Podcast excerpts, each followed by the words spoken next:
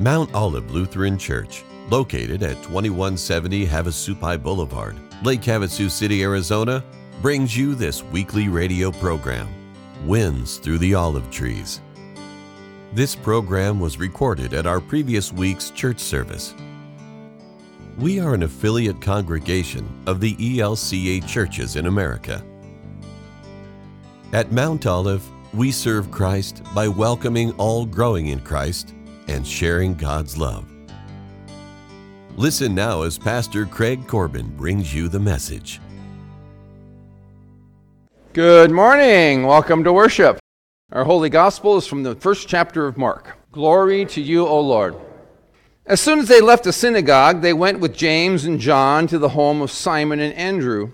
Simon's mother in law was in bed with a fever, and they told Jesus about her. So he went to her, took her hand, and helped her up. The fever left her, and she began to wait on them. That evening, after sunset, the people brought to Jesus all the sick and demon possessed. The whole town gathered at the door, and Jesus healed many who had various diseases he also drove out many demons, but he would not let the demons speak because they knew who he was. Very early in the morning, while it was still dark, Jesus got up, left the house, and went off to a solitary place where he prayed. Simon and his companions went to look for him, and when they found him, they exclaimed, Everyone is searching for you. And Jesus replied, Let us go somewhere else, to the nearby villages, so that I can preach there also. That is why I have come, so that he traveled so he traveled throughout Galilee, preaching in their synagogues and driving out demons. The gospel of our Lord. Again, I invite you to join me as I pray together with you this morning the Holy Spirit prayer. Let us pray. Come, Holy Spirit, and fill the hearts of your faithful, and kindle in us the fire of your love. Spend, send forth your Spirit, and we shall be created, and you shall renew the face of the earth. O God, who by the light of the Holy Spirit instructs the hearts of the faithful, grant that by that same Holy Spirit we may be truly wise and ever rejoice in his consolations. Through Christ our Lord. Amen.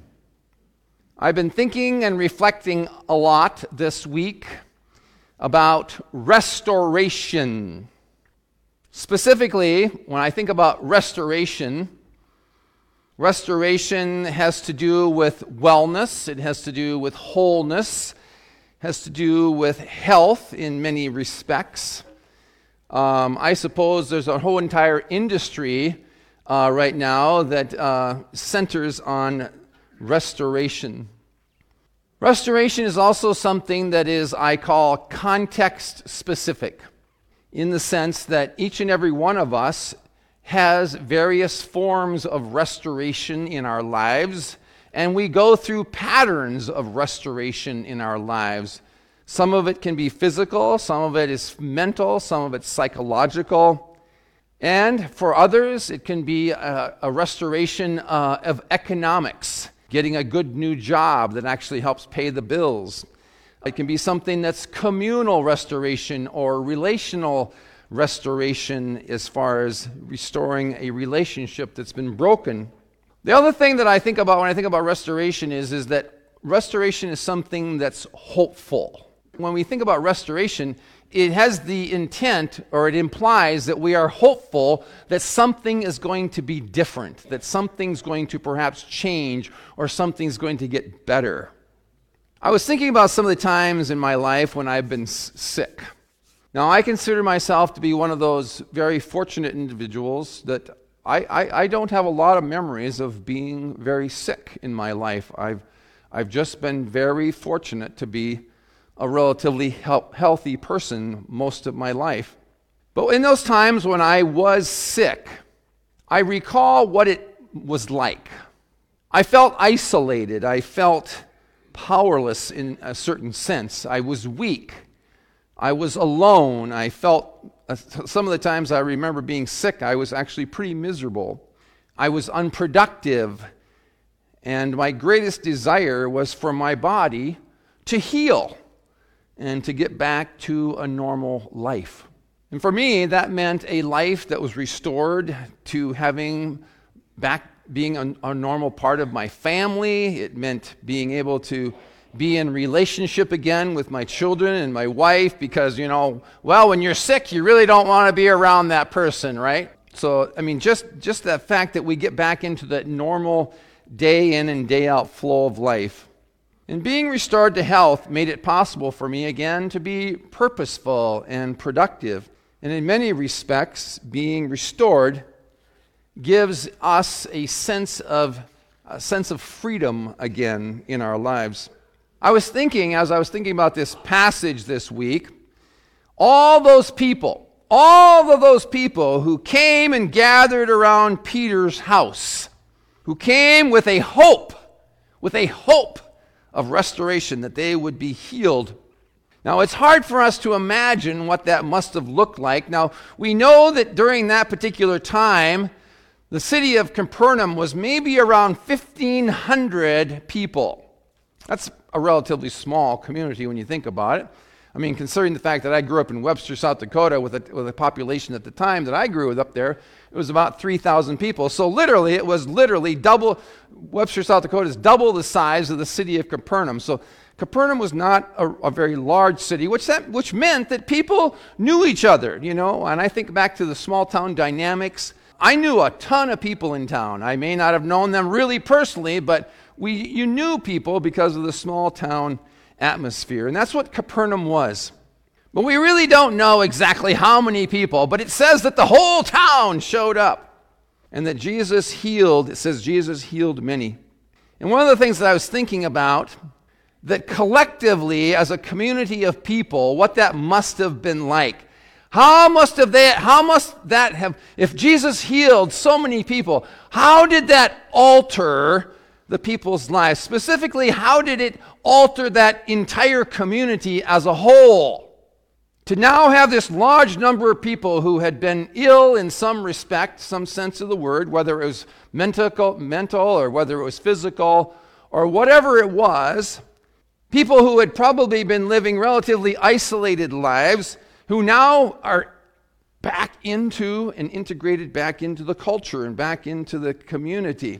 What a restored sense of community that must have been like. And what, would it, what did that look like and what did that feel like? Well, in a certain sense, I think that if we really take just a, just a few minutes to think about it, all of us here have experienced that sense of renewed sense of life and vitality and community. All we have to do, or have you already forgotten? All we have to do is go back three years ago when we were in the middle of a major worldwide pandemic. What were we doing? Well, I don't know if you remember what you were doing, but I remember what I was doing. I was living in isolation. We closed down this church to worship. I was literally standing here where I am right now. Actually, I was probably right down there. And Jennifer was right there with her camera. And Steve Philo was my congregation. And who's that guy back there? Oh, yeah, that guy in the booth. Paul. Hey, Paul. I was standing here in a sanctuary leading worship to an empty sanctuary. All of our meetings were via Zoom. I can remember having confirmation class on Wednesday nights sitting in all these multiple screens of kids sitting around, and we're talking to kids having confirmation class. Church council met via Zoom, and then when we did meet in person, we had tables set up that were like, we set up in the parish center. It was like, okay, we're all going to sit in the same room, but we're going to be at least eight feet apart, and we're all going to wear masks. You know, I mean, th- all that stuff is, is, is, is that just a distant memory to you? We didn't know what life was going to be like for us. It was an uncertain future. And how we longed, how we longed to be restored. You know, yeah, we came back to worship, and maybe we came back to worship a little too early, and we tried to do all of these things. Do you remember how we had people sitting every other pew? And we asked that you wear masks. Now, some of you decided not to wear masks. That's okay. I don't want, I don't want to get into the politics of mask wearing and not mask wearing, whatever. But the point is, you know, we can go back and look at that hindsight and go, eh, I don't know, was it a smart thing to get back together and worship again? I guess I don't want to get into that debate right now. But we, we're back to normal now in a certain sense. We're back to a restored community. where we are in relation with one another. We're actually sitting next to each other. We're, we're hugging and we're shaking hands. We're extending the peace to one another. And we embrace and we are relating and we're laughing and we're working and we're fellowshipping and we're doing all of these things, the ministry things that we've always done. We have this restored community. We know what that's like. Our worship life, our fellowship gatherings, all of them as we enjoy being Christ in Christ centered community. That's taken on a whole new vibrancy again for us. And in the greatest sense of the word, there has been for us a renewed sense of restoration. Okay, that's the exciting part. That's the good news part.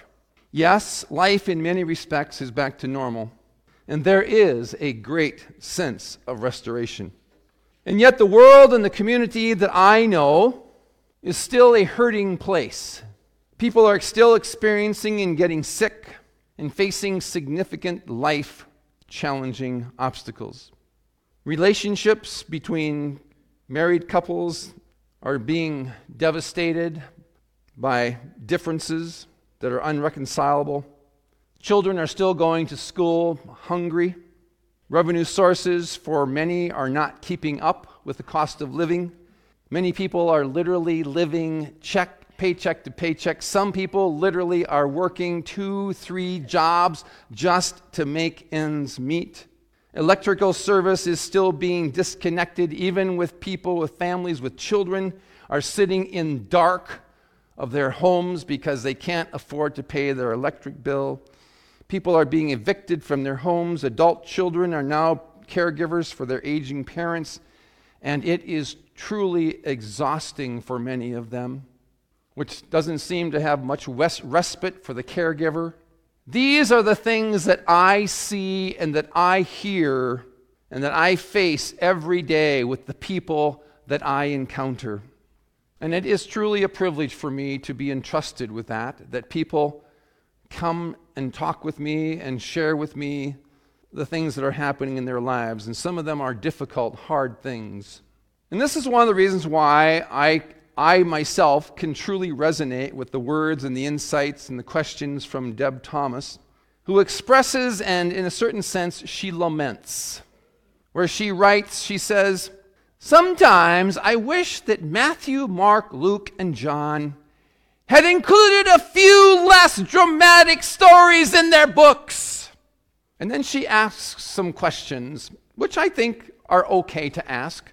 God can handle it. Jesus can handle our questions. And these are really gut wrenching questions. And she says, she asks, Did Jesus ever, for example, visit a feverish woman, take her hand, and offer only the comfort of his presence with no cure? Did Jesus ever tell a chronically ill child that I can't take away your pain? but I love you and I'll try my best to help you bear it. Did Jesus ever encounter an unclean spirit that he couldn't cast out? Did Jesus ever sit in the dark with a profoundly depressed person and just sit with them? Did Jesus ever keep a vigil at a deathbed and cry with the family as they said goodbye? Those are hard questions, but as I think about those questions, those, the reason why I resonate with those questions is because these are the things that are my reality.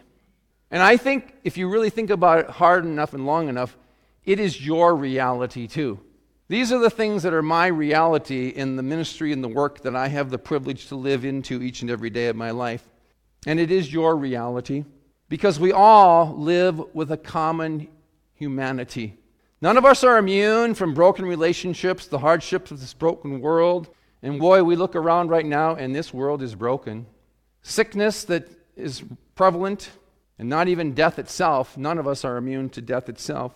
And as Deb Thomas so aptly states about Jesus' miraculous healing, she says, Those signs and wonders are not my daily reality. I think that's one of the things that I like about Deb Thomas. She's just so deadly honest. In the midst of all the brokenness, the sickness, and yes, even death itself, we also live lives centered in hope and restoration. That hope and restoration is in the person of Jesus Christ. I can face every day. I face every single day because Jesus was one of us. I face every single day because I know that Jesus is with me today. I face every single day with hope and restoration because Jesus lives in me through the Holy Spirit that embodies me and inhabits me. Just as the Holy Spirit lives. Wasn't that one of the, wasn't that one of the verses that you were living into this week? That Jesus said, I will not be with you much longer, but I will give you an advocate. I will give you someone that will live in you and be in you. You have Jesus in you. You have, I have, you have the Holy Spirit in you.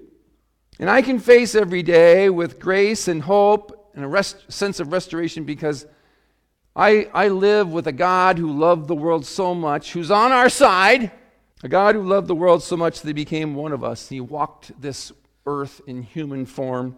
As the Apostle Paul said it so aptly, that he made himself nothing, taking the very nature of a servant and being found in appearance as man, he humbled himself and became obedient. Yes, even obedient unto death. God himself went to the cross and died in the person of Jesus Christ. He took on our pain. And yet, God had the final word because Jesus said, but I'm not going to let death have the final, final sting. God said no to death in the grave and overcame death in the grave. He said, I'm going to overcome and I'm going to raise, rise up. And ultimately, that is what our hope and our restoration is, is that we will have this opportunity to share in the eternal fellowship and in the ever embracing arms of Christ forever. He walked the earth and taught us what it meant to be people of the way, he taught us what it meant to be godlike, to extend and showed us what it meant to be compassionate, to what it meant to forgive, and what it meant to live lives where we were to hope for and seek restoration. This is the life that He calls you and I to live out in our daily walk of faith, to be the very presence of Christ to those around us to the ones that we have the privilege to encounter each and every day, and to also, because we are the presence of Christ through this community that calls ourselves the body of Christ, because we are the body of Christ, gives us the opportunity to extend grace and compassion and to touch each of these individuals with our presence and with the very presence of Christ through our compassion and grace. And as Deb Thomas so eloquently writes, she says, Our great task, our great calling, our great journey is to live graciously and compassionately in this vast and often terrible in between. Another gut wrenching, honest statement.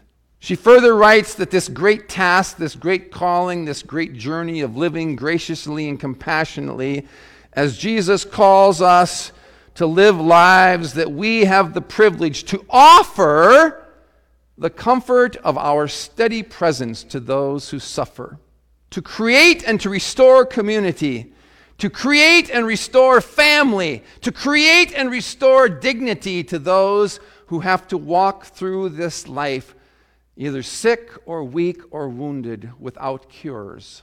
And perhaps the most important thing that we can do of, of all of these things is to walk with these people and make sure that no one, no one dies alone and unloved. This is how God showed his love amongst us. God sent the one and only Son into the world that we might live through him. Jesus is where healing and restoration begins. Jesus is where healing and restoration is sustained and nurtured. And Jesus is where we are set free to live into God's given identity and potential, God's, our God given identity and potential as a beloved and compassionate community of restoration. Amen. The peace of the Lord be with you always. I invite you to join me as we pray the prayer our Lord has taught us to pray. Our Father, who art in heaven, hallowed be thy name. Thy kingdom come, thy will be done, on earth as it is in heaven. Give us this day our daily bread And forgive us our trespasses, as we forgive those who trespass against us. And lead us not into temptation, but deliver us from evil. For thine is the kingdom, and the power, and the glory, forever and ever. Amen. The Lord bless you and keep you. The Lord make his face shine upon you and be gracious unto you. The Lord look upon you with favor and give you peace. Amen. Amen. Alleluia. Go in peace and tell what God has done. We hope that you've been enriched by this broadcast. We invite you to come and join us. Our worship times are Saturday at 5 p.m., Sunday morning at 8 and 10 a.m. Youth join us weekly for Sunday school during the 10 a.m. hour. And on the third Sunday of the month, the youth lead the 10 a.m. worship. Visit our website at mtolc.com or call us at 928 855 2299. Our worship is ended. Let your service begin.